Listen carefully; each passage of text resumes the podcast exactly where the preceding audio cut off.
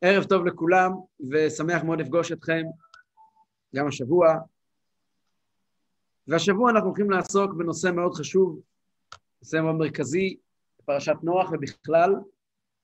הפרשות האלה כולן הן פרשות מאוד מרכזיות בתפיסה של התורה, את המציאות, את העולם, את ההיסטוריה.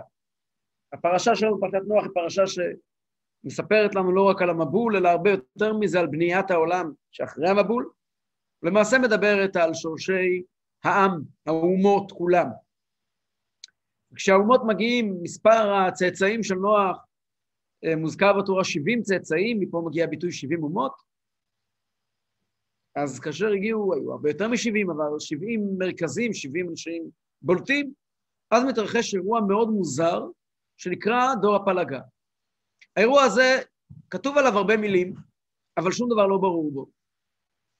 ומאוד קשה להבין מה בכלל הולך שם. עד כדי כך שראיתי היום אצל אחד מהראשונים שמסביר שהתורה לא רצתה בכלל לדבר על זה יותר מדי, רצ, רצתה להזכיר את זה ברמז, כי לא רצתה להכניס אותנו לתוך הטענות האלה שטענו אותו, אותו, בני אותו דור, מכיוון שאנחנו כולנו יכולים להגיע לכאלה מקומות בקלות, והיא לא רצתה לתת לזה מקום. עד כדי כך, מנסים להסביר עד כמה מאוד מוזר ובלת, ולא מובן, ששום דבר בפסוקים האלה ממש ממש לא ברור. ובאמת, גם הפשטנים, מפרשי הפשט, לא מצליחים להגיע להסבר ברור. רבינו בחיי היה מגדולי הספרדים, גדולי החכמים הספרדים, אה, לפני 600 שנה, והוא מביא בדרכו, בדרכו בפירוש שלו ולהביא לכל דבר את כל הפירושים הקיימים לפניו, את כל, לא את כל הפירושים כולם, אלא את כל הגישות. הגישה הפילוסופית, הוא קורא להם בעלי השכל, הגישה הקבלית, הגישה הדרשנית, וממש, מסתכלים אצלו למשל, זה מקום טוב לראות עד כמה שהוא נבוך, הוא אומר, אלה מסבירים ככה, הוא מביא את כולם, אבל הוא אומר, תשמע, אני אגיד לך את האמת, לא מצאתי, לא מצאתי נחת, לא מצאתי הסבר שמניח את הדעת באף שיטה, מלבד לפי הקבלה, שבכיוון הזה אנחנו נלך, אבל אני חייב לומר שאנחנו לא ניגע בסיפור האמת בכל הפרטים על פי הקבלה, כי זה באמת נושא רחב מאוד ועמוק מאוד. יש בדיחה שאומרים, מה ההבדל בין אה, רזי תורה לרזים דה רזין? כזה ביטוי, שסודות התורה נקראים רזי תורה, ולפעמים אומרים סודות מאוד גדולים לרזין דה רזין, סודות של סודות. ומה ההבדל ביניהם? אומרים שרזי תורה, מי שמדבר מבין מה הוא אומר, אבל הקהל לא מבין מה הוא שומע. רזין דה רזין זה גם מי שמדבר לא מבין מה הוא מדבר. מכיוון שפחדתי להגיע לענייני רזי, רזין דה רזין, אז אני אנסה להסביר מה שבמאמצים באמת אה, הצלחתי להבין מהסוגיה בקבלה ובספרות שסובבת הקבלה, וכמובן בחסידות, שהיא המפתח של הכל, להבין בפרשה הזאת עם הדברים שאפשר להבין ולהסביר, וכמובן נוגעים בחיים שלנו מאוד, כי הפרשה הזאת כולה מאוד נוגעת בחיים שלנו. אז נתחיל ונקרא בדף המקורות, מקור מספר ב', שימו לב, יש סימון קטן של מספרים היום, ככה יותר קל לעקוב באמת. אני אקרא את הפסוקים כפי שהם. ויהי כל הארץ שפה אחת ודברים אחדים. ויהי בנוסעה מקדם, וימצאו בקעה בארץ שנער, וישבו שם. ויאמרו איש אל רעהו, אבא נלבנה לבנים, ונשרפה לשרפה, ותהי להם הלבנה לאבן, והחימר היה להם לחומר. אם אני אנסה לתרגם את זה, הם, כל הארץ מדברים את אותה שפה, והם גם דברים אחדים, הם מדברים את אותו קו מחשבה, או הם כולם מתואמים, הם נוסעים מקדם, נוסעים מהמזרח. לאן? עוד יותר מזרחה כנראה. מגיעים לבקעה בארץ שינה, כלומר בבבל, ארץ בבל כולה היא בקעה, ומתיישבים שם כולם יחד. ואז הם מחליטים, במקום שיש בקעה אין אבנים. אבנים זה בדרך כלל, הרים בנויות, בנויים מאבנים. בקעות אין בהם אבנים, יש בהם אדמה. אז איך יהיו לנו אבנים לבנייה בבקעה? ואז הם ממציאים את ההמצאה שאנחנו מכירים אותה בתור לבנים, לבני בנייה, מה שקוראים היום אה, בלוקים. הם פשוט מגיעים למסקנה, אנחנו יכולים לייצר, לא צריכים אבנים לצורך, לצורך בנייה, אפשר לייצר בלוקים לבד. איך נשרוף אדמה ונייצר בלוקים. וככה הם הופכים את האבן, הם לא צריכים אבן, יש להם לבנה, הם לא צריכים חומר, חומר זה זה, זה כנראה איזשהו חומר בנייה טבעי, אלא הם מייצרים חימר, שזה חומר בנייה מלאכותי. ויאמרו, הבה נבנה לנו עיר ומגדל וראשו בשמיים, ונעשה לנו שם.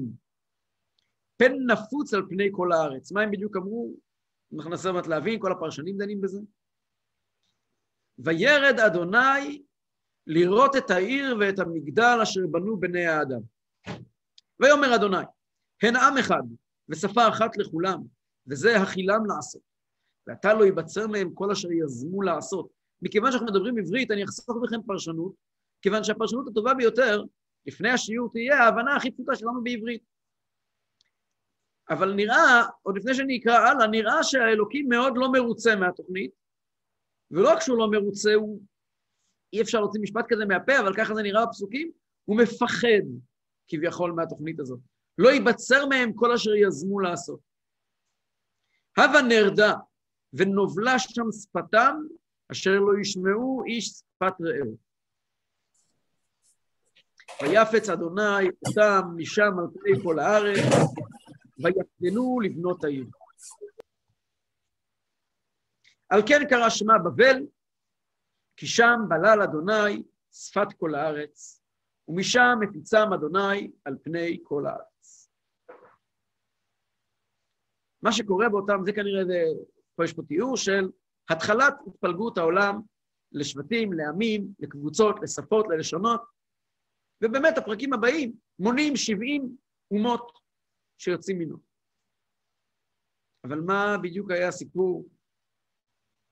לבנות עיר ומגדל וראשו בשמיים, ונעשה לנו שם פן נפוץ על פני כל הארץ.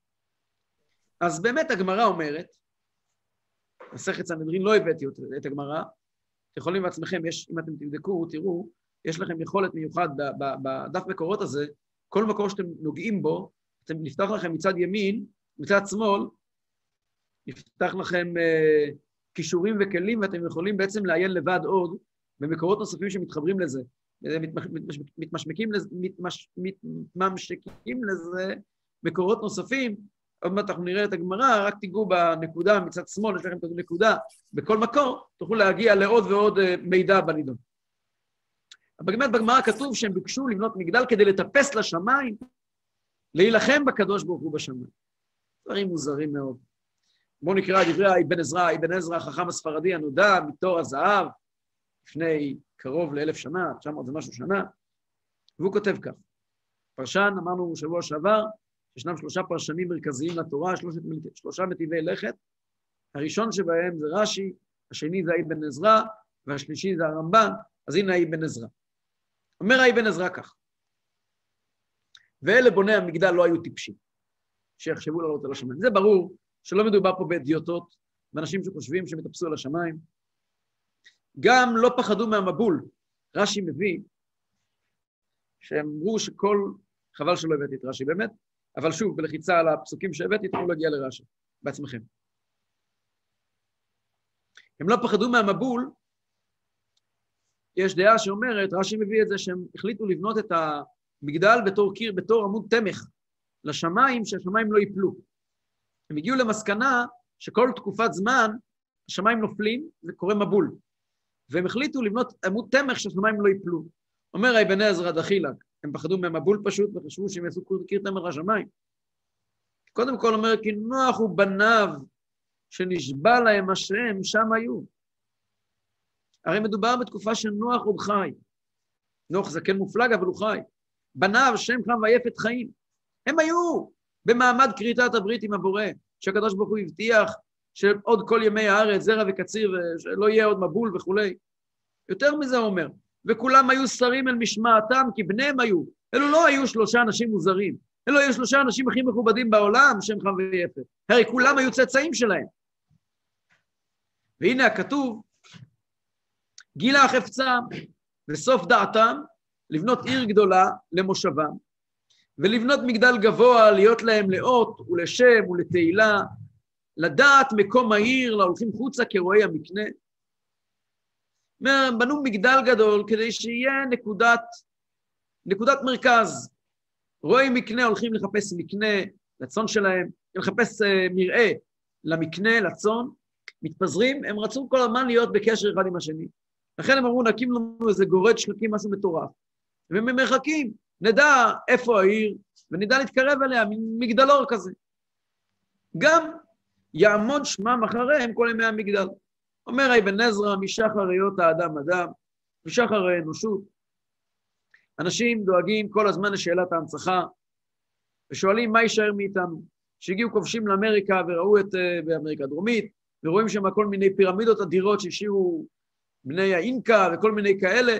אנשים מאז ומקדם שאלו את עצמם מה יזכרו ממני, מה יישאר ממני, ונעשה לנו שם, אמרו, אנחנו בונים מגדל מטורף, המגדל הזה יראו אותו בעוד כך וכך אלפי שנים, ותמיד ידעו להצביע ולומר, היה דור לפני כך וכך אלפי שנים, כמו שאנחנו מסתכלים היום על הפירמידות במצרים למשל, או על ההורדוס פה בארץ זוכה לכבוד גדול, למרות שבימיו אה, אני לא חושב שמישהו היה מסכים לחתום על הכבוד שנותנים לו היום. למה? כי הוא היה, הוא ידע לבנות מונומנטים מטורפים, וכל מי שיודעים כולנו מה זה בנייה אורדיאנית, וזוכרים אותו בגלל זה. אז גם הם, אומר האבן עזרא, גם הם ביקשו בסך הכל, בסך הכל הם ביקשו בקשה נורא לגיטימית, להיות להם נקודת אמצע, נקודת מרכז, ושיזכרו אותם. מה הבעיה עם זה? נעבור לרמב"ן, שכמו שדיברנו כבר כמה פעמים, פעם שעברה, אנחנו נדבר על זה גם פעמים הבאות, תמיד נקודת המוצא היא רמב"ן, כי הרמב"ן הוא, הפר, הוא הפרשן שהוא באמת עמוד המעבר בין חז"ל והפשט, חז"ל זה לא רק פשט, אבל הוא תמיד מעביר בין חז"ל לבין העולם, הפרשנות היהודית הקבלית, המקובלת יותר במאות האחרונות, במיוחד החסידות. אז מתחיל הרמב"ן ואומר, ואנשי הפלגה על דברי רבותינו, סנהדרין קט, מורדים בבורם. אנחנו צריכים לדעת שיש כאן סיפור של מרידה בקדוש ברוך הוא. מהו הסיפור? הוא מנסה להסביר. ורודפי הפשט, שימו לב לחצי קריצת עין, אלה שמחפשים לנסות להסביר כל דבר רק על פי פשט, שזה האבן עזרא והרד"ק, אומרים שלא היה דעתם אלא שיהיו יחד מחוברים. אומר, הפשטנים ניסו להסביר שכל מה שהם ביקשו זה, זה מגדל שיחבר אותם. אומר, אבל באמת, הם חשבו שכל באי עולם יהיו מחוברים סביב מגדל אחד? היה להם ספק שהעולם הולך להתקדם ולהתפתח ולפרוט ולרבות ולפרוץ לכל תחום? איך יכול להיות שעיר אחת ומגדל אחד יהיו מרכז אחד לכל העולם? אומר, האם חשבו שהם לא יפרו ולא ירבו, הם רצו אה, לצמצם את הילודה ולהישאר רק שם? מה, מה בדיוק הסיפור? ואז הרמב"ן כותב ארבע שורות, ואחר, ואחריהם עוד ארבע שורות של רמזים. הרמב"ן, כידוע, הרבה מאוד דברים אומר ברמז, והפרשנים שאחריו מנסים להסביר את הרמז שלו. אמרו פה שהייתה אזעקה, איפה, גברת כוכבה? תכתבי גם איפה, אנחנו נגיד, אה, נקדיש את השיעור לתושבי עירך. באשקלון. אשקלון, אזעקה באשקלון. טוב, מי שבאשקלון, שירוץ עם הטלפון למקלט. לא שמעתי מה אמרת, ברחתי. אנחנו דואגים כולנו, מתפללים לשלומם של תושבי אשקלון. תודה רבה. ועוטף עזה בכלל.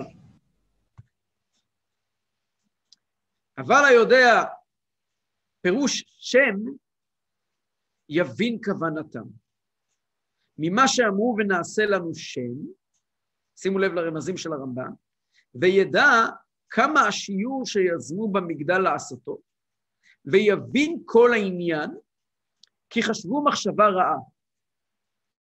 והעונש שבא עליהם להפרידם בלשונות ובארצות, מידה כנגד מידה, כי היו קוצצים בנטיות. אני אחזור על הרמזים של הרמב"ן. הרמב"ן אומר, נקודת התורפה של הסיפור זה המילה שם. משם זה העקב אכילס, שם אפשר לגעת ולהתחיל להבין את הסוגיה.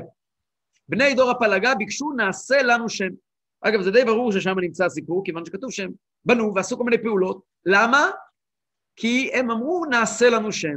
וגם האלוקים, גם השם מתייחס לאשר יזמו לעשות, לתוכנית, לא רק למעשים שלהם. התוכנית נקראת שם, נעשה לנו שם.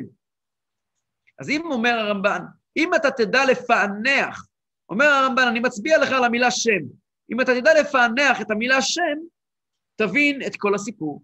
יש פה איזושהי מחשבה רעה, והרמב"ן כותב, תורם לנו עוד שני מילים, עוד שתי מילים, שעוזרים לנו להבין את הסוגיה, הם היו קוצצים בנטיות. המילים קוצצים בנטיות הם מילים שמוכרים לנו מהתלמוד, מסכת חגיגה, שם מסופר על ארבעה חכמים שנכנסו לפרדס, כלומר התבוננו בשורש העולם, בנקודות שמהם העולם נוצר, ברעיונות הפילוסופיים העמוקים ביותר, והם היו ארבעה חכמים, אה, רבי עקיבא, אלישע בן אבויה, אה, רבי אה, שמעון בן עזאי ושמעון בן זומא. ושמעון בן עזאי נפטר צעיר, שמעון בן זומא הציץ ונפגע, כלומר, בינתו נסתרה ממנו. אחר, אלישע בן אבויה, שנקרא מאז אחר, קיצץ בנטיות, כלומר, הוא נכנס לפרדס, אבל במקום ליהנות מהפרדס, הוא קיצץ בפרדס, קיצץ בנטיות, משם הביטוי. ורבי עקיבא נכנס בשלום ויצא בשלום, ולמעשה מרבי עקיבא מגיע כל עולם הקבלה שאנחנו מכירים. רבי עקיבא הוא רבו של רבי שמעון בר יוחאי. אז אלישע בן אבויה, אחר, קיצץ בנטיות. מה זה קיצץ בנטיות? אז אני אומר עוד שתיים, שלוש מילים, ואני אשאיר את זה סגור, אנחנו נחזור לזה אחר כך. הגמרא שם מסבירה מה בדיוק הפיל את אלישע בן אבויה, יש שם כמה סיפורים בגמרא. אמ, בגדול, כתוב שהוא ראה את המלאך שנקרא מתת, יושב וכותב את זכויותיהם של ישראל. הוא אמר, אני רואה שיש ישיבה גם למעלה, ואז הוא הגיע למסקנה שיש שתי רשויות, שתי כוחות שפועלות בעולם, זה נקרא קיצץ בנטיות. מה זה אומר? מה המשמעות של זה? נראה בהמשך. וכעת הרמב"ן נותן לנו עוד רמז קטן, והסתכל, כי בכל עניין המבול הזכיר אלוקים, ובכל עניין הפלגה הזכיר השם המיוחד, כלומר שם ההוויה. כי המבול בעבור השחטת הארץ, והפלגה בעבור שקיצצו בנטיות. והינם אנושים בשמו הגדול, וזה טעם הירידה. כתוב, וירד השם לראות. במבול הם לחמו בארץ, הם השחיתו, השחית כל בשר דרכו על הארץ, ודור הפלגה כביכול נלחמו בשמיים. הם קיצצו בנטיות, הם עשו משהו לקדוש ברוך הוא. ולכן, הסיפור פה הוא לא שם אלוקים התחתון יותר, שקשור עם הארץ, אלא שם ההוויה העליון יותר, שקשור עם השמיים. זו המשמעות של דברי הגמרא, שהם בנו מגדל כדי לטפס לשמיים, כדי לפגוע ביושב בשמיים. כמובן שהמילים האלה הן יותר שאלות מתשובות, מה המשמעות של הדברים האלה, מה זה אומר? שימו לב, במקור מספר ה', אתם יכולים לראות אה, חמישה פסוקים מתוך אה, פרשת, תחילת הפרשה, שמדברת על השחטת דור המבול, והכל עם שם האלוקים. אם תחזרו אחורה למקור השני, תראו שכל השמות שמוזכרים בפרשה שלנו זה שם ההוויה. כדי להבין את זה ניגש לרבינו בחיי. כדאי לדעת שהרמב"ן, כפי שהזכרתי קודם, היה מקובל גדול. הרמב"ן היה, בכלל הקבלה המקובלת בידינו, יש הרבה סוגי קבלה. ויש קבלה קדמונית מתקופת התנאים, אה, ספר יצירה, ספרות ההיכלות. יש אה, קבלה אשכנזית של רבי יהודה החסיד, ויש את הקבלה היותר אה, מקובלת אצל עם ישראל, שהארי הקדוש העיד עליה, בקדמה לספר עץ חיים, שזו קבלה אמיתית, שעליה צריך לסמוך, זו קבלת הראב"ד. הראב"ד היה חכם פרובנסלי, שחי בימי הרמב"ם, הוא אפילו התכתב עם הרמב"ם, לא התכתב איתו ממש, אבל uh, הוא כתב פירושים על ספר הרמב"ם, הוא כתב השגות, הוא חלק על הרמב"ם בהרבה, בהרבה מאוד עניינים הלכתיים, והוא היה מקובל מאוד גדול, שנגלה אליו אליהו הנביא, אליו ולאביו, ולחמיו, וגם לבנו. בנו של הראב"ד קראו לו רבי יצחק סגי נאור, הוא נקרא בספרות, בהיסטוריה, הוא נקרא אבי הקבלה. לרבי יצחק סגי נאור היו רק שני תלמידים. לאחד קראו רבי עזרא, ולשני קראו רבי עזריאל. ושני התלמידים האלה, רבי עזרא ורבי עזריאל, הם היו רבותיו של הרמב"ן.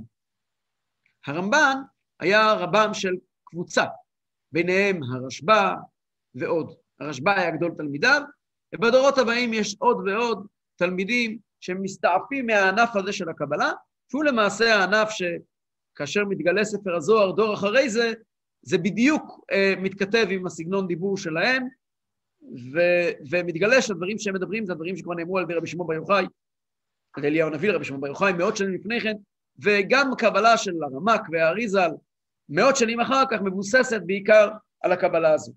אז הרמב"ן, שעוד היה אסור לגלות קבלה, כותב דברים ברמז, ותלמידיו, ותלמידי תלמידיו, בעיקר רבינו בחיי, גם אריקנטי ועוד, עסוקים בלהסביר, יש ספר שנקרא ספר הציוני ועוד ספרים, מנסים להסביר את הדברים שלו. אז בואו נראה מה רבינו בחיי אה, אה, מסביר. רבינו בחיי פותח ואומר, ועל דרך הקבלה. למה הוא אומר ועל דרך הקבלה? כי לפני כן הוא מסביר על דרך השכל, על דרך המדרש. ועל דרך הקבלה, פה מתחיל להסביר את דברי הרמב"ן, אבל יותר בהרחבה. ועל דרך הקבלה, ונעשה לנו שם, היה, היה חטאם, חטא אביהם הראשון שקיצץ בנטיות. הם חוטאים באותו חטא של אדם הראשון.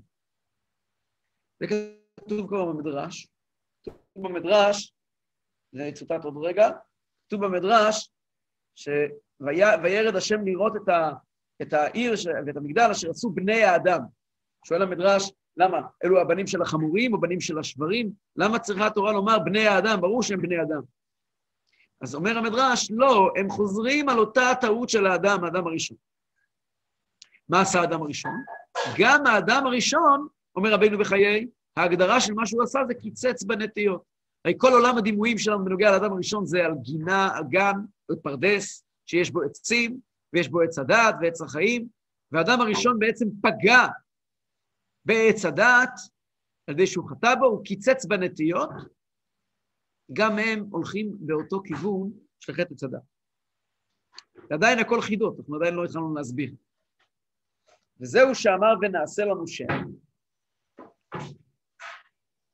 כלשון הכתוב בדור אנוש, שהיו עובדי עבודה זרה שהזכיר בו שם, גם דור אנוש, כתוב שם את המילה שם, איפה כתוב? שנאמר, אז הוכל לקרוא בשם השם. דור אנוש, כולם מכירים את הביטוי טעות אנוש. טעות אנוש, המקור שלה הוא, בדברי חז"ל, שאנוש היה הראשון שעבד עבודה זרה. ו, ואיפה כתוב בתורה שאנוש היה הראשון שקרא, שעבד עבודה זרה? כתוב שאנוש נולד, אז אוכל לקרוא, אז אוכל לקרוא בשם השם. לא להתפלל לקדוש ברוך הוא, לקרוא בשם השם, הכוונה היא עבודה זרה. אבל מה פירוש, מה פירוש המילים האלה, אז אוכל לקרוא בשם השם? אומר רבנו בחיי, אוכל מלשון חילול, מלשון חולין. אז אוכל לקרוא בשם השם. אז קריאה בשם השם הפכה להיות דבר זול, דבר שהוא חולין. רבנו בחיי אומר, אותו דבר אצלנו, כתוב שהם, וזה אכילם לעשות. הם גם הם מחללים, אכילה מלשון חילול, הם מחללים. אבל אכילם זה התחלה, אכילם לעשות, הם רק מתחילים.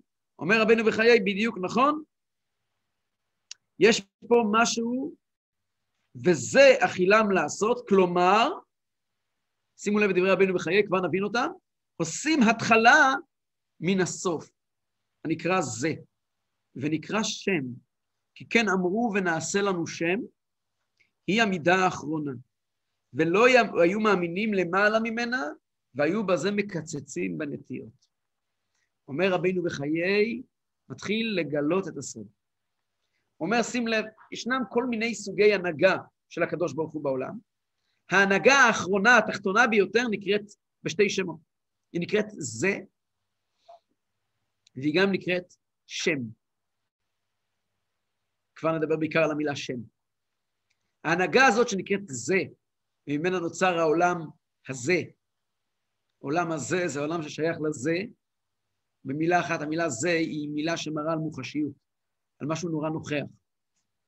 אז זה, זה הבחינה האחרונה, וכנגדה יש גם, היא גם נקראת שם, וזו המידה האחרונה של הקדוש ברוך הוא, אבל הם, וזה אכילם, כשהם אמרו, מה הם אמרו? נעשה עיר ומגדל, ונעשה לנו שם. נגיע עד לבחינה שנקראת שם. אומר רבנו בחיי, הטעות שלהם היה שהקדוש ברוך הוא אמר, אמר, הטעות שלכם היא שזה החילם לעשות. הם מתחילים מהדרגה שנקראת זה, והם לא מוכנים לקבל את מה שמגיע קודם. וזה נקרא לקצץ בנטיות. מה זה לקצץ בנטיות? לקצץ בנטיות פירושו להגיע עם מזמרה ולקצוץ את האילן מהשורשים שלו. כלומר, הם רוצים להתייחס רק לזה, לשם, ולא רוצים לקבל את מה שקורה קודם לכן, וזה נקרא קיצוץ בנטיות. מה זה אומר? כבר נבין, ונבין עד כמה זה רלוונטי. מפני זה נאמר עליהם, ויהי בנוסם מקדם, ודרשו רז"ל, הסיעו עצמם מקדמונו של עולם. אומר רבינו בחיי, אם תשים לב, הפסוק מתחיל, שכל החטא התחיל כשהם נסעו מקדם. התלמוד אומר, מסכת סנהדרין, מה זה נסעו מקדם? הם אמרו, אנחנו רוצים להינתק, לנסוע מקדמונו של עולם. קדמונו של עולם, הקודם, הוא קודם למה? קודם לשם. יש שם, ויש קדמונו של עולם, שהוא לפני השם. הם הסיעו עצמם מקדמונו של עולם, לאן? לשם. וכדי לבאר, כי החטא הזה שלהם הוא חטאו של אדם ראשון, כפי שהזכרתי מקודם, מהמדרש, ואחר כך הוא חוזר ואומר, משפט חשוב מאוד, ומזה לא תמצא בפרשה הזו שיזכיר שם אלוקים כשם שהזכיר בפרשת המבול. כי דור המבול כפרו במידה האחרונה, ולשכן נשחטו מן הארץ התחתונה וכן מן העליונה בהרחקתם. ועם זה היו נמחים מן העולם הזה והבא. אבל דור הפלגה כפרו בשם המיוחד.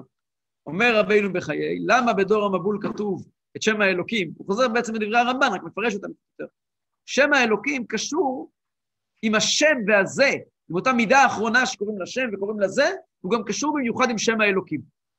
ודור המבול כפר בהתנהגות שלהם ובתפיסת העולם שלהם, הוא כפר בשם אלוקים, כפר בשם, כפר בזה. ולכן הם הושחתו מן הארץ. אבל דור הפלגה ביקש לפלג, להפריד את שם האלוקים משם ההוויה, שם ההוויה נקרא קדמונו של עולם, לשים טריז בין קדמונו של עולם לשם, לשם האלוקים, שזה קשור למה שדיברנו מקודם על המושג של אה, אה, אה, שתי רשויות, לקצץ בנטיות, ולכן העונש שלו היה שהוא גם נפרד זה מזה. אלו דברי רבנו בחיי, שהם גם סוד והם גם נמצאים באיזשהו level גבוה מדי, מכדי שנוכל לקבל אותם כפי שהם, אנחנו ננסה להוריד את הדברים ולפשט אותם יותר אלינו. כדי להיכנס להבנת הדברים, אנחנו צריכים לגעת ולדבר על שתי השמות האלה, שזה המפתח, הרמב"ן הביא וגם רבנו בחיי, שם האלוקים ושם ההוויה. נבין מה זה שם אלוקים ושם ההוויה, כך גם נוכל להבין מה זה פירוש המילה שם וקדמונו של עולם, שזה אותו דבר, ונוכל להבין מה בעצם הסיפור כאן. אז לפניכם נמצא ציטוט מספר הכוזרי, שמסביר מאוד יפה את פירוש המילה אלוקים. אני לא אצטט מבפנים, אתם תוכלו לקרוא את זה, אה, לעקוב, להסתכל בפנים, אני אומר בעל פה. הכוזרי, ספר שכתב רבי יהודה הלוי, גם מחכמי דור הזהב, תור הזהב הספרדי, חכם גדול מאוד, אה, יוצא דופן, משורר ענק ופילוסוף מהגדולים שהיה לנו. ורבי יהודה הלוי כתב ספר שהוא כולו כמין ויכוח בין אה, מלך כוזר שרוצה לשאול ולחקור מה האמת ומה נכון בחיים, לבין החבר שהוא אה, חכם יהודי שלמעשה מדבר עם מלך כוזר, ויכוח אה, תיאולוגי, לא ויכוח, דיון, שיחה מרתקת מאוד. ובמהלך השיחה הזאת, המלך, המלך מלך כוזר, שנקרא בספר אמר הכוזרי, שואל שאלות, והחבר, כלומר, הדברים ששם אה, רבי יהודה הלוי בפיו של החכם הקדום שהתווכח עם מלך כוזר, עונה לו. שם המלך כוזר שואל את החבר, מה זה שם אלוקים ומה זה שם ההוויה? תסביר לי בבקשה מה ההבדל ביניהם. למה כתוב בתורה בראשית ברא אלוקים, ואז כתוב שם הוויה ושם אלוקים? מה קורה כאן? אומר לו החבר כאן, נקודת ההבדל בין שם ההוויה לשם אלוקים, פירוש המילה אל זה כוח. רואים את זה גם, אה, יש פסוקים שמדברים על אלי כנען ואלי הארץ, הכוונה היא אנשים חזקים. גם בעברית היום משתמשים בביטוי אל הון. אל הון זה אדם שהוא מיליונר, כן, הוא אל הון, אדם שיש לו הרבה החזקות. אל זה חזק. גם אה, כבש זכר נקרא איל, שזה על שם הכוח שיש לו, מאוד חזק, הוא איל זכר.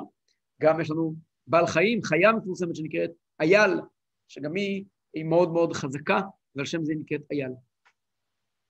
איל, אל, זה כל ביטויים של כוח. אנחנו יודעים, אומר רבי יהודה הלוי, שכל דבר במציאות יש לו כוח. יש לו כוח, יש כל מיני כוחות שאנחנו חיים בתוכם. יש uh, כוח הכבידה, את זה הם לא הכירו כמובן, ויש אה, כוח העילוי וכוח ההתמדה, המון כוחות. בני קדם, אותם אנשים שעבדו עבודה זרה, התייחסו לכוחות האלה באופן מאוד מאוד רציני, דיברו על אה, אל הטוב ואל הרע, דיברו על כל מיני כוחות שפועלים בעולם, לקחו אותם מאוד מאוד ברצינות, וקראו להם אלים. כשהגיע אברהם אבינו, דיבר, הבשורה המונותאיסטית דיבר על כל אחד, הוא למעשה קרא לקל האחד הזה אלוקים, עכשיו, משמעות המילה אלוקים היא כל הכוחות שאתה מכיר, השורש, האבא של כולם. כל הכוחות האלה הם כוחות שלו. זה פירוש המילה אלוקים. ובאמת, כתוב בהלכה בשולחן ערוך, שבכל פעם שאומרים את המילה אלוקים בתפילה, צריכים לכוון, תקיף וחזק, בעל היכולת ובעל הכוחות כולם. זו הכוונה של שם אלוקים. כלומר, כל הפרטים הרבים שאתה מכיר, כל הכוחות הרבים שאתה מכיר, כולם מגיעים מאותו מקור, והוא בעצם, כל מה שקיים זה הוא. זה נקרא שם אלוקים. שם אלוקים הוא בלשון רבים. באמת, בחז"ל, בתורה כתוב, לא כתוב אלוקים אמר, כתוב ויאמר אלוקים, נכון, אבל גם כתוב אה, אשר נגלו עליהם האלוקים.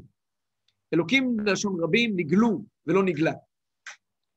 אה, כי שם נגלו אליו האלוקים, כתוב בנוגע ליעקב אבינו, נגלו. למה? בעצם הוא גילה את שורשי המציאות. ולמציאות יש יותר מאשר שורש אחד, ולכן האלוקים נקרא כל הכוחות כולם. זה שם האלוקים. שם ההוויה, לעומת זאת, נקרא גם שם המיוחד. למה הוא נקרא שם המיוחד? כי הוא בא לדבר על משהו גבוה עוד יותר, מאשר סך כל הכוחות שנמצאים כאן. שם ההוויה, הוויה זה, זה אלחם של שלוש מילים, היה, הווה ויהיה כאחד. כך כתוב בהלכה, שצריכים לכוון, כשאומרים את שם ההוויה, להיה, הווה ויהיה כאחד. שם האחדות. אני אנסה להסביר את זה קצת יותר ונתקדם. ישנם שתי דרכים להגיע לקדוש ברוך הוא. דרך אחת היא מה שנקרא בחסידות מלמטה למעלה. מה זה מלמטה למעלה? מלמטה למעלה הכוונה, אני תופס את המציאות המרחב סביבי, ואני עושה לה, לכל מה שאני רואה סוג של אינדוס לאחור. אני מתחיל לשאול את עצמי, למה זה קיים? למה זה קיים? ומי עשה את זה? ומי עשה את זה? ובסוף אני מגיע לאותו, למסקנה שיש כל מיני כוחות, ועוד כוחות ועוד כוחות, ועד שאני מגיע בסוף למסקנה שחייב להיות שיש כוח אחד שמאחד את כל הכוחות האלה. הם פועלים הרי בהרמוניה, הם הרי פועלים בשיתוף פעולה, הם הרי כולם זרועות של אותו, אותו, יש פה איזה משהו, הכל פה בעצם בסוף עובד, עובד ביחד, ואני מגיע, למסקנה שיש אלוקים אחד. בגישה הזאת שנקראת מלמטה למעלה, אפשר להגיע לשם אלוקים, שמכונה בקבלה ממלא כל עלמין, מה שממלא את העולם. זה המקסימום שאפשר להגיע במלמטה למעלה. ישנה תפיסה אחרת, שנקראת מלמעלה למטה. התפיסה הזו, זה בעיקר קשור להתגלות. כשאני מגיע מלמטה למעלה, אני מגלה שיש אלוקים כי הלכתי וטיפסתי וטיפסתי וטיפסתי, אני הגעתי למקסימום שאני יכול להגיע. אבל האלוקים גם יכול להתגלות אליי ולספר לי על עצמו, מה שאני לבד לא אוכל להגיע. וכשהוא מספר לי על עצמו, הסיפור שלו על עצמו הוא סיפור שלא קשור ולא תלוי במה שאני הבנתי. זאת אומרת, כמה שאני אתקדם ואחקור ואחשוב, אני אגיע מאוד מאוד גבוה בהבנה שלי. ברגע שההבנה שלו נכנסת לסיפור, זה כבר דוגמה לדבר. תארו לעצמכם, אנחנו יושבים עכשיו ורוצים לפענח אה, אה, איזושהי תופעה. אנחנו רואים כל מיני, איזושהי מחזוריות, איזושהי תופעה מסוימת שקורית, אני יודע מה, את הקורונה. אנחנו יושבים כעת לנסות לפענח מה, ממה זה מורכב, ומה מה, מה ה-DNA שלה, ומה מה אותם גורמים שהם מחוללים את המחלה, ומה הגורמים שהם חלשים יותר וחזקים יותר, שאותם ברגע שאני מייצר מהחלשים יותר חיסון, ואני יכול להתגבר עליהם, אני יכול לפתח נוגדנים שהם גם נגד הגדולים יותר. זה חתיכת בעיה להתחיל לבדוק את כל הנושאים האלה. אנחנו עושים ניסוי וטעייה בהמון המון דרכים והמון, כל העולם כולו הרי כעת משתף פעולה כדי למצוא את זה. תארו לעצמכם מגיע לנו יום אחד, מישהו חולם בלילה חלום, אני לא יודע מה, ויש לו התגלות. ומסבירים לו, קבל את המרשם המדויק, מקבל את המידע המדויק, מה זה קורונה עם כל, ה, עם כל הדאטה שקשורה לזה, 500 דפי דאטה שמסבירים בדיוק כל פרט ופרט בקורונה, ממה הוא בנוי ומה הוא עשוי ואיך הוא מתפתח, כל המידע. מאיפה מגיע המידע? מהיצרן. ברור לנו שכמה שנקבל מידע בצורה עצמאית, הוא לא יידמה בשום דרך למידע שנגיע מלמעלה. אותו דבר, ארכיאולוגים. הולכים ו... ומקבלים כעת מקום לחפור בו, מחפשים, חופרים, מגלים כל מיני, יש בארץ, למשל, יש סוסיא. סוסיא זה יישוב שיהודי ליד, אה, ליד מיתר, ליד אה, דרום הר חברון, שהתגלה יישוב שלם שלא נחרב מעולם, יישוב גדול, גדול מאוד, שמעולם לא נחרב. הם עושים סימני שרפה, והם עושים סימני חורבן, והם עושים סימני נטישה, אבל הוא נטוש. ואף אחד לא יודע למה היישוב הזה ננטש, מה קרה שם. אף אחד לא יודע. אבל מתחילים לחפש ולחשוב ובודקים, אבל עד היום הזה לא יודעים. יישוב יהודי, בוודאות, שם המוני מקוואות, תקופה הביזנטית, לפני 1,500 שנה, ננטש, ולא יודעים למה. וכעת נניח שאנחנו חוקרים שהולכים כעת לסוסיא, ובודקים ובודקים ומגיעים לכל מיני תיאוריות, ומתקדמים באמת, מתקדמים במחקר. האם זה ידמה אם פתאום נפגוש מכתב, מסמך, בין אותם הימים, שמספר לנו בדיוק מה קרה שם? זה לעולם לא יהיה דומה. זה לעולם לא יהיה דומה. אז למרות שהמאמץ להגיע לזה בכוחות עצמנו הוא מאמץ נפלא ואינטלקטואלי וחשוב, ולמעשה זה הדרך שבה אנחנו חוקרים את המציאות, בניסוי וטעייה ובהינדוס לאחור. אבל ההתגלות מספרת לנו תמיד סיפור הרבה יותר גדול. וההבדל בין שם ההוויה לשם האלוקים, שם האלוקים הוא שמו של בורא העולם. כלומר, זה שם שבסופו של דבר מספר לנו על בריאת העולם. שם ההוויה לא מספר על בריאת העולם, הוא מספר על הקדוש ברוך הוא. שברא את העולם. שם ההוויה זה שם של הקדוש ברוך הוא, בלי קשר לזה שהוא ברא את העולם, בלי קשר לממצאים שהוא השאיר בשטח, אלא עליו. זה ההבדל בין שתי השמות האלה. יש ספר שנקרא ליקוטי תורה לגימל פרשיות. הספר הזה הוא ספר רק על הפרשיות בראשית, שמות, בראשית נוח, לך לך. והוא לוקח את הספר תורה אור של בעל התניא, ולוקח כל מאמר קצר שם, ומוסיף עליו הערות ועיונים ודיונים ודיוקים, עד שישנו ספר שלם שנקרא ליקוטי תורה לשלוש פרשיות.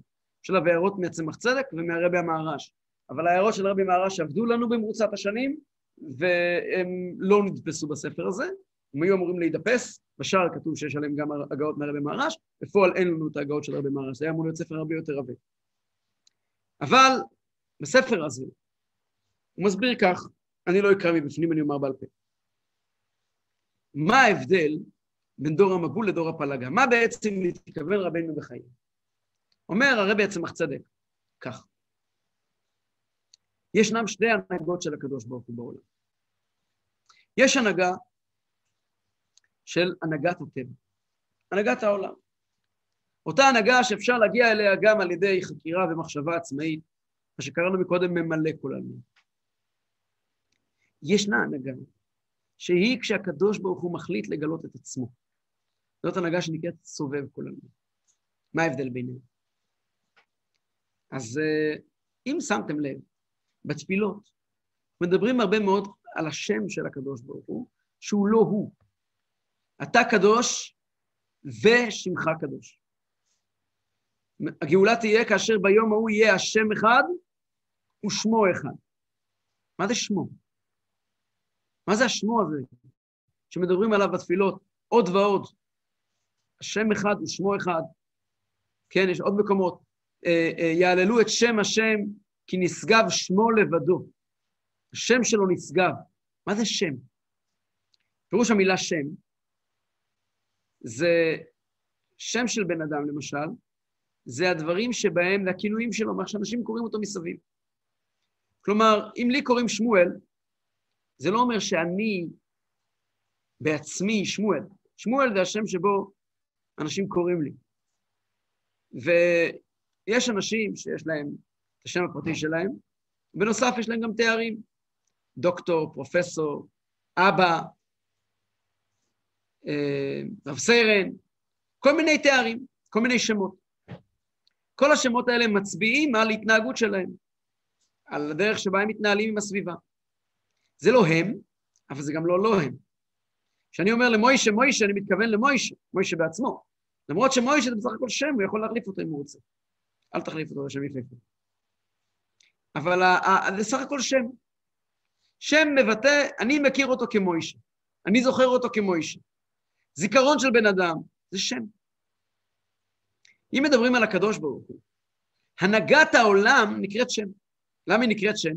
כי זה הדרך שבה אנחנו, תושבי העולם, מכירים אותו. לכן זה נקרא שם. אנחנו מכירים את הנהגת הקדוש ברוך הוא את העולם.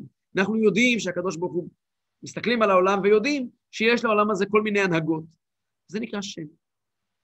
השם, יש לפעמים חיץ בין הקדוש ברוך הוא ובין השם שלו, חיץ מדומה, בין הקדוש ברוך הוא ובין השם שלו. זה נקרא לקצץ בנטיות. ידוע זה גם הסיפור של עמלק, שעליו נאמר, אין השם שלם ואין הכיסא שלם. אין השם שלם. מה פירוש אין השם שלם? מה זה לעשות חיץ בין הקדוש ברוך הוא לשם שלו? הכוונה היא כזו. כאשר אני מסתכל על העולם, ואני מגיע ואני אומר, אני מזהה בעולם, אני מסתכל על העולם סביבי, אני אדם מספיק בוגר וחכם, ואני מתחיל לזהות בעולם דפוסים. אני מתחיל לזהות בעולם התנהגויות שחוזרות על עצמן.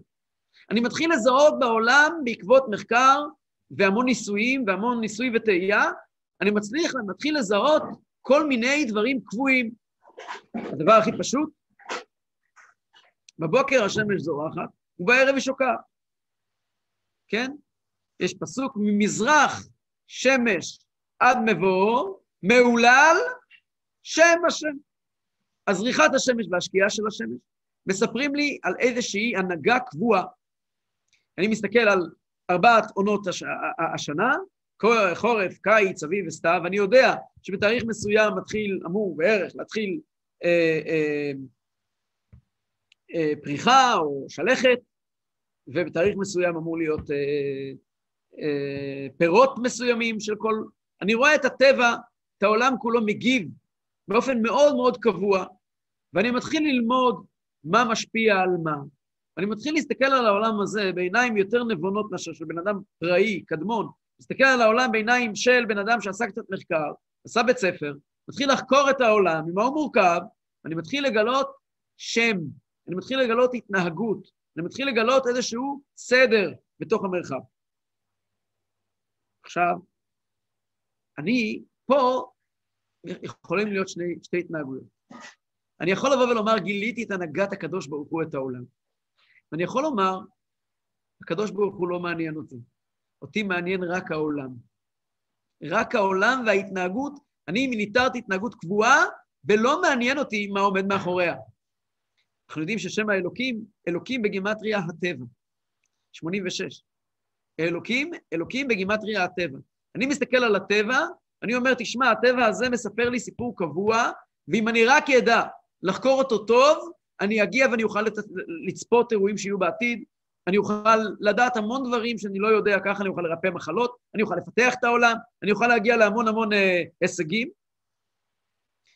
וזה דבר טוב כמובן, אבל אני יכול, זה נקרא שמו, והשמו הזה יכול להיות נפרד ממנו. אני יכול לבוא ולומר, אני מתייחס רק למה שהוא מייצר, למה שיש לי ממנו, והוא, הקדוש ברוך הוא, לא מעניין אותי. אני מסתכל על הטבע כעל חזות הכל. דור המבול, למעשה ביקשו, נעשה לנו שם. הם אמרו, אנחנו מעוניינים רק לדעת ממה בנוי העולם. הם קיצצו בנטיות, כלומר, הם אמרו, כמו שאומר רבינו בחיי, אותה שם שהיא בחינה אחרונה, זה לא הקדוש ברוך הוא, זה הביטוי שלו, זה הזה שלו. הדבר שעליו אפשר להצביע, הם הגיעו ואמרו, זו בחינה ראשונה, זה מה שמעניין אותנו, לפני כן לא קיים כלום. הם היו פילוסופים גדולים מאוד. הם הגיעו ואמרו, הם חשבו, הסתכלו על המרחב כולו ואמרו, אנחנו נדע הכל. נדע הכל, נדע את כל הסודות, ולמעשה ניקח את העולם ונהנדס אותו אחורה, ונגיע למסקנה ממה הוא עשוי, ממה הוא בנוי, מהם החוקים שעליהם מושתת העולם, מהו הסדר שיש בעולם. הם האמינו בסדר עולמי, הם האמינו בקביעות בעולם. אבל הם דבר אחד לא היו מוכנים לומר, שהסדר הזה וה, והקביעות הזאת, והעובדה שהעולם כולו מגיב לעולם כולו, והעובדה ש, שבעלי חיים קשורים עם עולם הצומח, ועולם הצומח קשור עם עולם, עם, עם, עם כל העולם כולו מסונכרן זה, זה עם זה, ה, ה, ה, ה, ה, ה, בעצם כל באי עולם הם סוג של גוף אורגני אחד ענק. הכל מגיב להכל.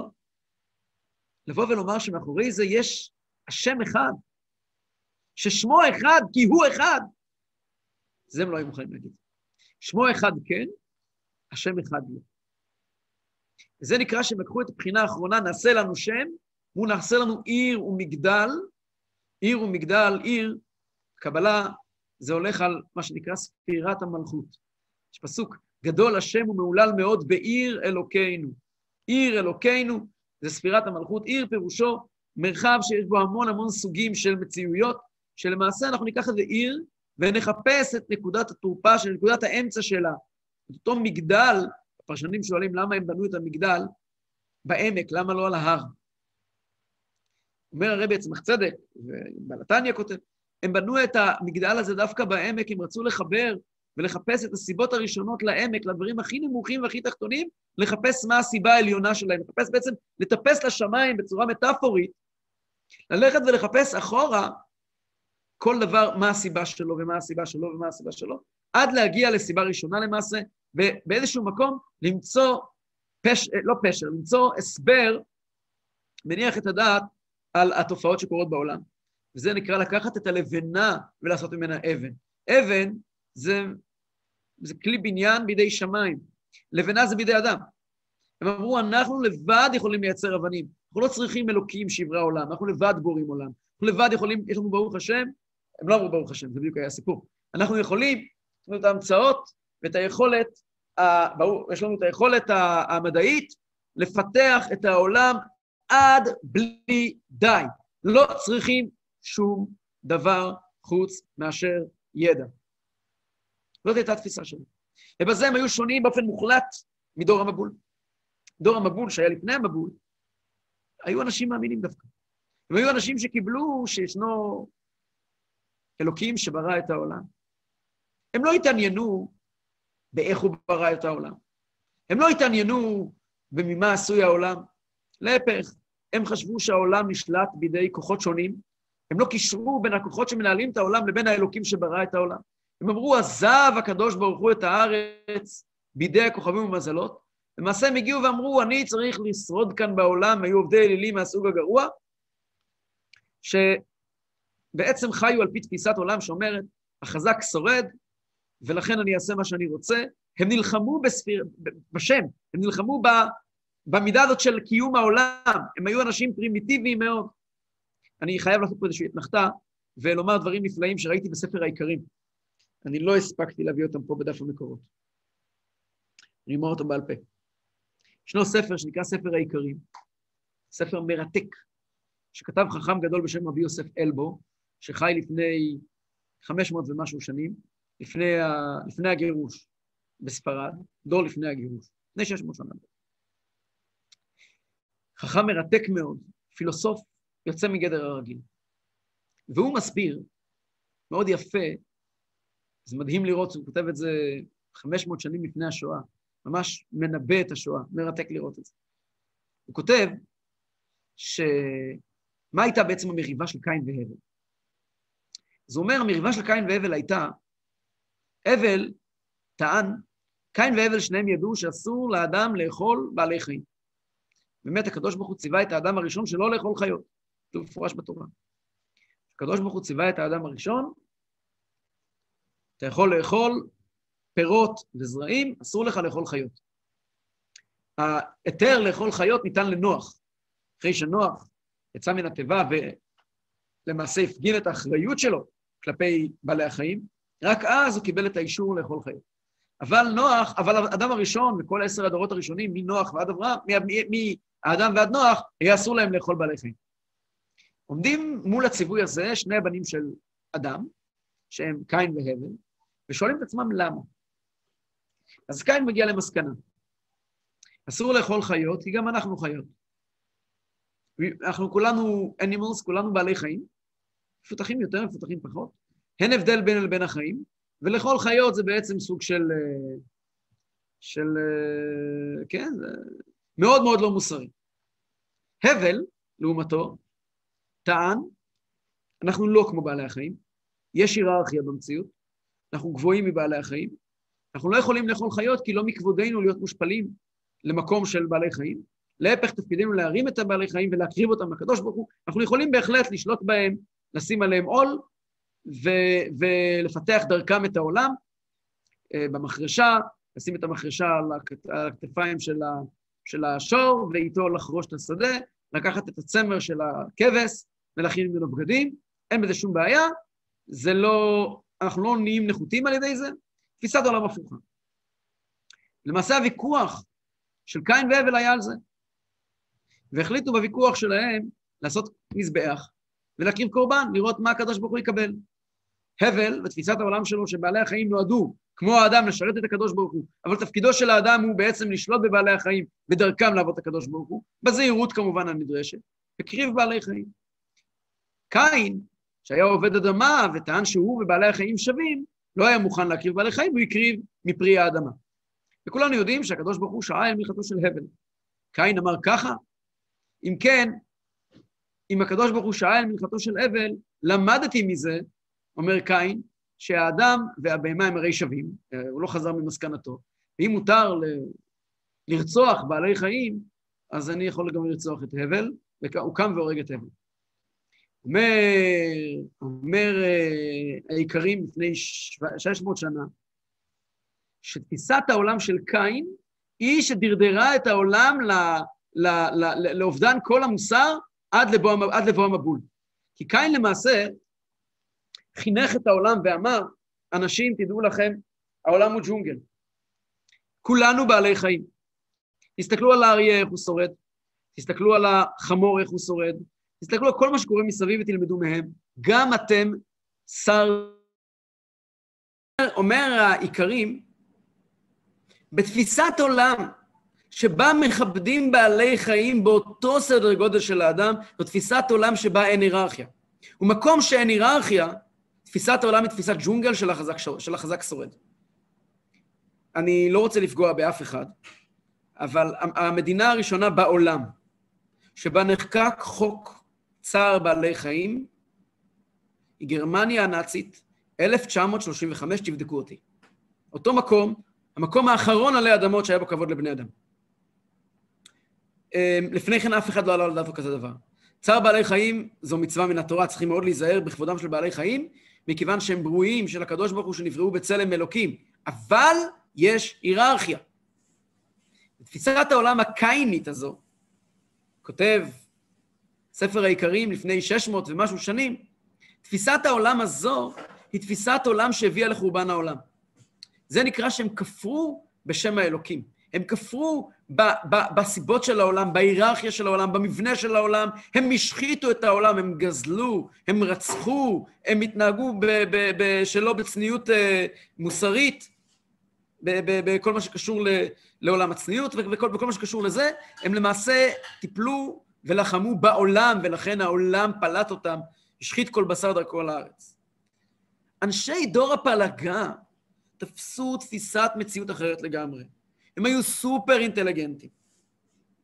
הם היו ממש ממש ממש לא ישבו על אותו טיקט של אנשי דור הפלגה. לא עניין אותה, של דור, דור המבול. הם אנשים שידעו, כולנו כאן ביחד, והגורל שלנו הוא גורל זהה. וכדי שלי יהיה טוב, אני חייב לשתף איתך פעולה. ואנחנו נעשה כולנו עיר ומגדל וראשו בשמיים, ונלמד לשרוד יחד, נלמד את המציאות מסביב. לא צריכים אלוקים בשביל זה. שימו לב לדברים שכותב הרבי האמצעי בספרו תורת חיים, בהקשר לזה, מקור מספר תשע. אומר הרבי האמצעי, תקופת ההשכלה שהתחילה בימיו, ההשכלה, הרנסאנס התחיל הרבה לפניו, אבל ההשכלה במזרח אירופה בפרט, ההשכלה היהודית שהתחילה בזמניו, בזמנו, היא בדיוק דור הפלגה. אלו אנשים שתופסים את כל, כל תפיסת העולם שלהם נובעת אך ורק ממדע, ולא מוכנים לקבל משהו קודם לזה. מה באמת הבעיה עם זה? אז במילה אחת הסיפור הוא כזה. אחת הבעיות הגדולות, השאלה של אמונה ומדע, אמונה לא סותרת למדע. אני לא יודע להסביר, יש המון שאלות בין אמונה למדע, המון, המון, המון סתירות והמון דברים לא פתורים בין אמונה למדע, אין שום ספק בזה. מי שחושב שהוא יכול לפתור את כל השאלות של אמונה ומדע, הוא או גאון עולם, או שקרן מדופלם, או סתם טיפש. אני לא חושב שבימינו קיימים אנשים שיכולים באמת לפתור את כל הסתירות שבין אמונה ומדע. בוודאי שהאמונה והמדע לא הולכים על אותו ציר.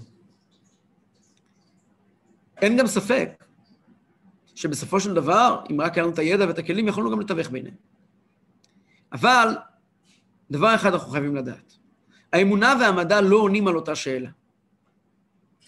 נכון, ודאי ודאי שכל מה שכתוב בתורה הוא אמת, וזה שבמדע אנחנו לא מבינים ככה, זה מכיוון שאין לנו את הכלים, עד שמשיח לא יבוא, עד שאני לא יודע מה, כדי לדעת איך להסביר את המציאות אחרת מהמדע.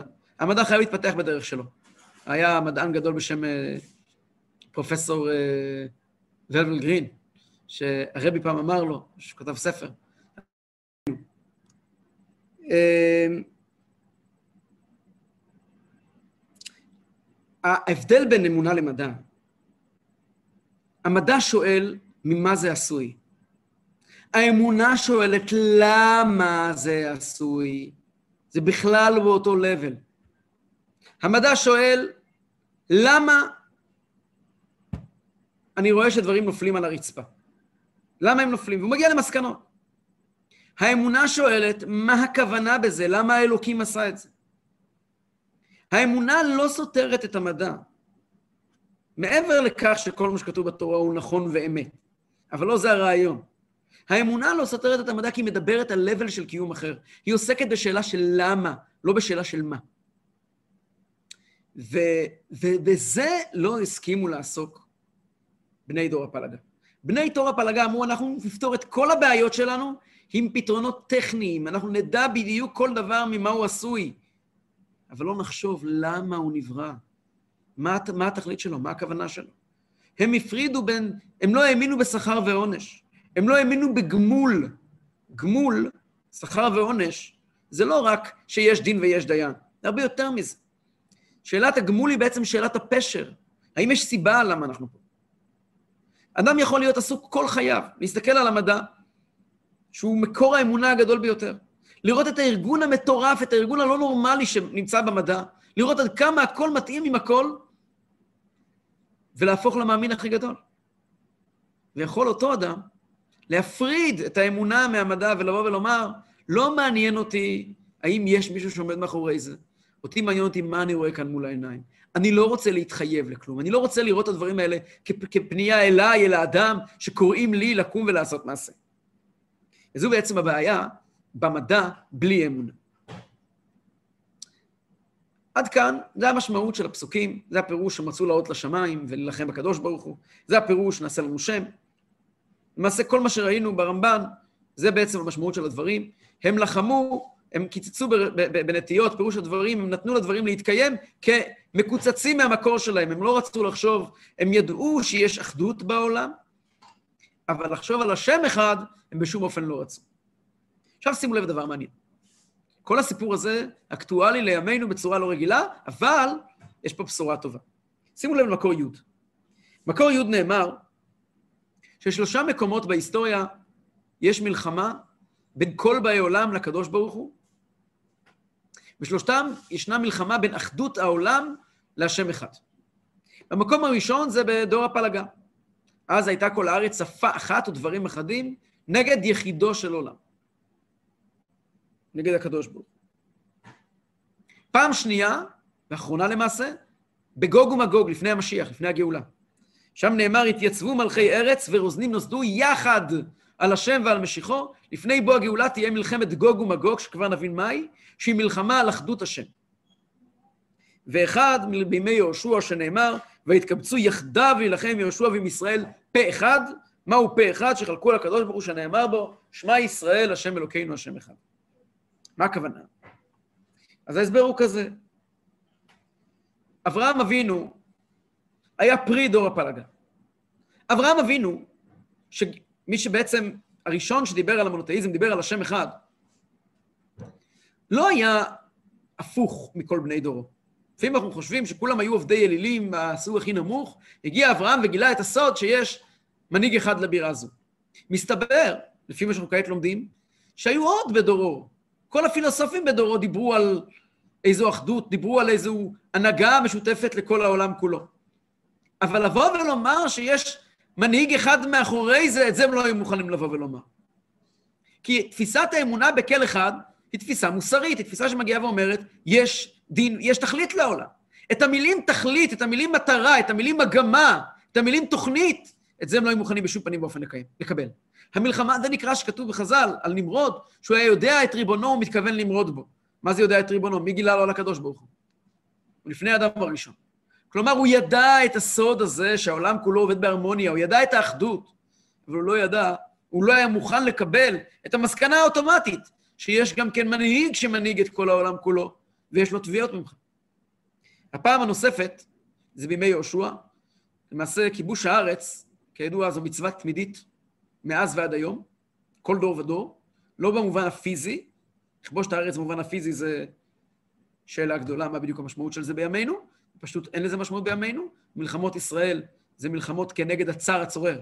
אנחנו יוצאים למלחמה נגד הגויים, סובבים אותנו, זה לא מלחמת כיבוש הארץ, חס ושלום, אלא זו מלחמה של עם ישראל על הצר הצורר אותם, זו מלחמת מצווה. אבל זה לא מלחמה כנגד, זה לא מלחמת כיבוש הארץ. מלחמת כיבוש הארץ בזמן יהושע הייתה מלחמה של לכבוש את ארץ ישראל, והמובן הרוחני שלה, כל יום מזכירים את זה בתפילה, זה למעשה, הארץ זה הסמל, סימבול של העולם הזה, וכיבוש הארץ זה למעשה לתת ולהכניס בארץ את אותם ערכים של עם ישראל שנקראים גוי אחד בארץ, להכניס לעולם את ערכי השם אחד, ערכי, ערכי המוסר, ערכי הידיעה שיש בעל הבית לבירה הזו, יש תוכנית לבירה הזו. וההתנגדות של יושבי הארץ ליהושע היא לא הייתה התנגדות של סתם עם שיושב ונלחם על הבית שלו, הייתה התנגדות למוסר של יהושע, לאמירה של יהושע, של עם ישראל, לכיבוש הארץ, יש בעל הבית לבירה זו. ואחרון בימי גוג ומגוג. מה זה גוג ומגוג? בעל התניא כותב באחד המקומות, אני לא זוכר איפה, אם הייתי זוכר איפה הייתי מביא את זה, אבל ראיתי את זה פעם בפירוש בפנים, בכתבי בעל התניא, שמלחמת גוג ומגוג אומר בעל התניא שלפני הגאולה תהיה מלחמה מאוד קשה. המלחמה תהיה מלחמה בין תאוות העולם הזה לבין אחדות השם. זאת אומרת, יהיה תקופה שבה אנשים יהיו אה, מכורים לתאוות העולם הזה, לדברים של כאן ועכשיו, ולמרות שהם יהיו אנשים מאמינים, שיודעים שיש הקדוש ברוך הוא, ויש דין ויש דיין, יהיה להם מאוד קשה להתנתק מה, מהנאות הרגע ו, ו, ולחשוב על נצח, לחשוב על משמעות. למרות שאולי הם יודעים מה משמעות. וזה כמובן המלחמה של הדורות האחרונים, של התקופה הזאת במיוחד, תקופה שבה אנחנו מאוד מאוד מכורים לכאן ולעכשיו, ומאוד קשה לנו להרים את העיניים ולהסתכל על איזשהו נצח, על משהו, על תפקיד שלנו, על הייעוד שלנו, למרות שאנחנו כן מסתכלים על, על התפקיד והייעוד שלנו, אבל לא פעם במשך היום אנחנו עסוקים בדברים של מה בכך, זה נקרא מלחמת גוג ומגוג. זה בעצם אותה מלחמה, להפריד את השם אחד משמו אחד. מה הבשורה? שהמלחמה הזאת של גוג ומגוג, מלחמה שבה אנחנו מצויים כעת, היא מלחמה מסוג אחר לגמרי. ולמה? אז מקור מספר 11, אני לא אקרא אותו בפנים, אבל אני כן מאוד ממליץ לכם לקרוא אותו בעצמכם. מליקוטי שיחות. אמר הרב מלובביץ' נשא דברים ואמר כך: כתוב בזוהר שבשנת 600 שנה לחיי נוח, זה כתוב בתורה, אה, נפרצו, הם אה, נבקעו מעיינות תהום רבה, וארובות השמיים נפתחו, ויהיה גשם על הארץ. אומר על זה בזוהר, אני אקרא את השורה הזאת כאן מבפנים בכל זאת. ובשיט מאה לשתיתה, התפתחון תרי דחוכמתא לעילה, ומבואי דחוכמתא לטאטא, ויתקן עלמא לעלה בשביעה. מתקופת 600 שנה לאלף השביעי, שזה שנת תר, שידוע שהכריזו עליה בתקופתו, הרבה מאוד קראו עליה שנת הקץ. כל התור, נמצא, כל התור נשמע בארצנו, ה' תר, זה שנת 600 שנה לאלף, השב... לאלף השביעי. תר, זה בלועזית, זה אלף, 1800, אה, 1800, אה, 1850. לא.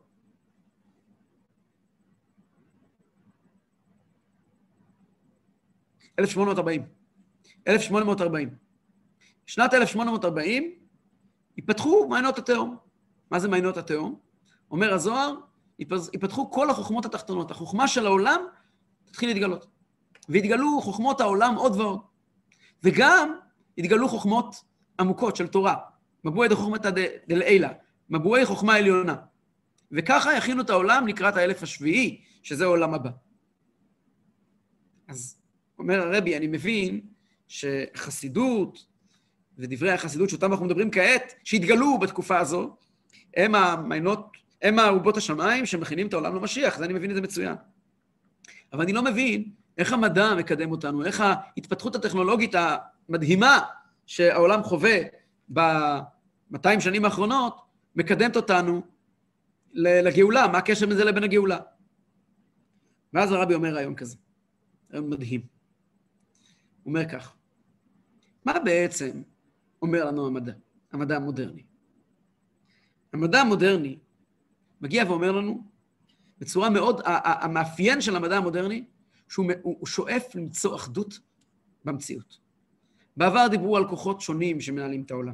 המדע המודרני, ככל שהוא מתקדם, הוא הולך ומחפש עוד ועוד מאפיינים דומים ולא שונים. אנחנו היום מבינים שהעץ והאבן והמים והגז והרוח והחמצן וכל מה שקיים במציאות כולה, כולם מורכבים מאותם יסודות. והולכים ומתחילים לחפש את היסודות עצמם, עד שבסופו של דבר מגיעים למסקנה שהעולם כולו הוא בסך הכל חומר ואנרגיה. זה הכל. כל העולם כולו הוא חומר ואנרגיה.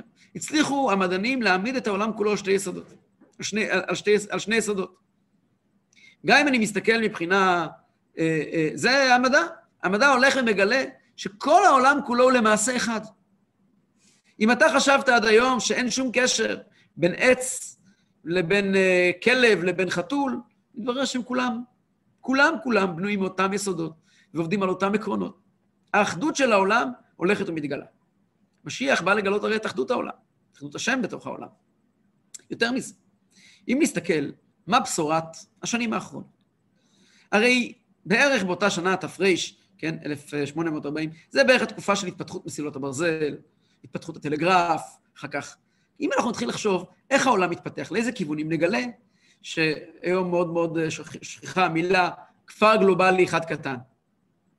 ההתפתחות הטכנולוגית של העולם, ההתפתחות הזאת של ה-200 שנים האחרונות, לוקחת את העולם להיות מקום אחד מאוחד.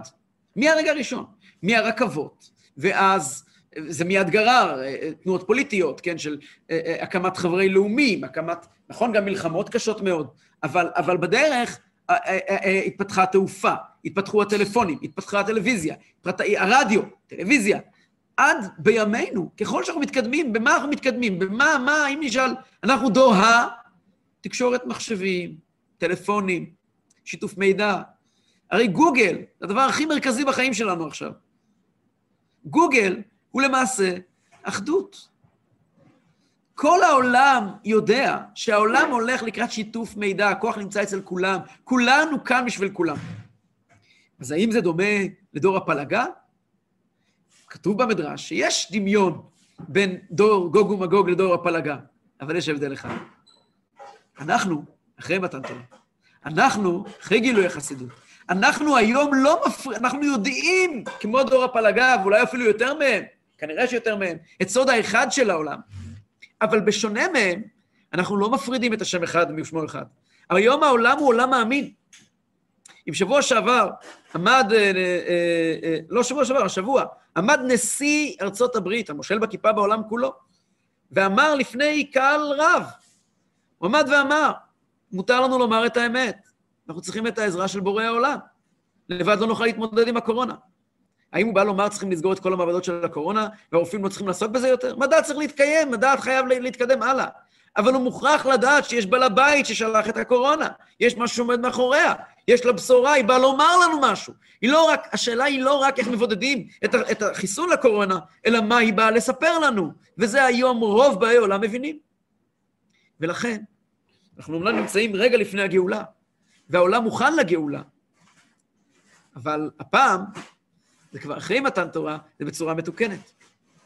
נסיים עם דברי, אה, מה, מה אפשר לעשות מכאן לחיים שלנו. אז במקור י"ב, הבאתי מספר מאמרים של הרבי הרש"ב, מאמר שנקרא וידעת מוסקו, שם הוא מעריך בנושא דור הפלגה. הוא אומר, למעשה כולנו חוטאים בדור הפלגה. איפה אנחנו חוטאים בדור הפלגה? תסתכלו שם, תראו. אני אומר בעל פה, לא אקרא מבפנים, אה, שהוא מתארך אה, מעבר על המידה. כן, אני לא טועה. כן. אומר אה, הרבי הרש"ב, הבעיה של דור הפלגה היא שהם הפרידו בין, בין העיקר לבין ההתנהלות של הטבע. אומר, גם אנחנו, אנשים מאמינים, לפעמים הולכים לעבודה, ויודעים שחייבים לעבוד, כמו שחייבים, כמו שחייבים רופאים וחייבים מדע, חייבים לעבוד. חייבים ללכת לעבודה בבוקר. אומרים, כל היה הרבי מסטמר, אמר פעם, אמרו לו שיש סגולה לומר ביום שלישי של פרשת בשלח את, את פרשת המן, בפרשת בשלח זה סגולה לפרנסה. אז הרבי מסטמר אמר, כל הסגולות הן מצוינות עד שמונה בבוקר. שמונה בבוקר צריכים להיות בעבודה. זו הסגולה הכי טובה. בוודאי שצריכים ללכת לעבודה לעבוד. ודאי שחייבים אה, להשקיע ולהתעסק עם העולם. אבל במקום תפילה, במקום קביעות עיתים לתורה, אם אני מסוגל לחלוץ את התפילין מוקדם מדי, כי אני מאוד ממהר לעבודה, זאת אומרת שאני שכחתי שהשם, נעשה לנו שם, אני מסתכל על השם, על אותה דרגה של הנהגת העולם, של כסף שעובר דרך העבודה, כעל בחינה ראשונה ולא כעל בחינה אחרונה, כדברי רבינו בחיי. אני שוכח שזה סך הכל דרך, שדרכה, דרכו הקדוש ברוך הוא מעביר לי פרנסה, ולא זה המקור של הפרנסה שלי. אם אני מסתכל על הרופא וחושב, לרגע, שהרופא הזה או הרופא ההוא, הוא, הוא, הוא המזור לבעיות שלי, אז אני לא יודע מהעניין של נעשה, אני בעצם אומר את דור הפלגה. צריכים ללכת לרופא הכי טוב, ולקחת את התרופות הכי טובות, בוודאי, אבל לזכור שאלו רק כלים, אלו רק דרכים שדרכם הקדוש ברוך הוא מתנהל. וכשזוכרים את זה, ההתנהגות שלנו היא מוסרית בהרבה, יהודית בהרבה וקדושה בהרבה. כשמתנהגים ככה, זוכים לגאולה, להשם אחד ושמו אחד, לחיבור אמיתי של הקדוש ברוך הוא עם העולם. חברים, היה כיף להיות איתכם. נתראה עוד הפעם, בעזרת השם, בשבוע הבא, פרשת לך לך. יישר כוח, תודה רבה. תודה רבה, רב.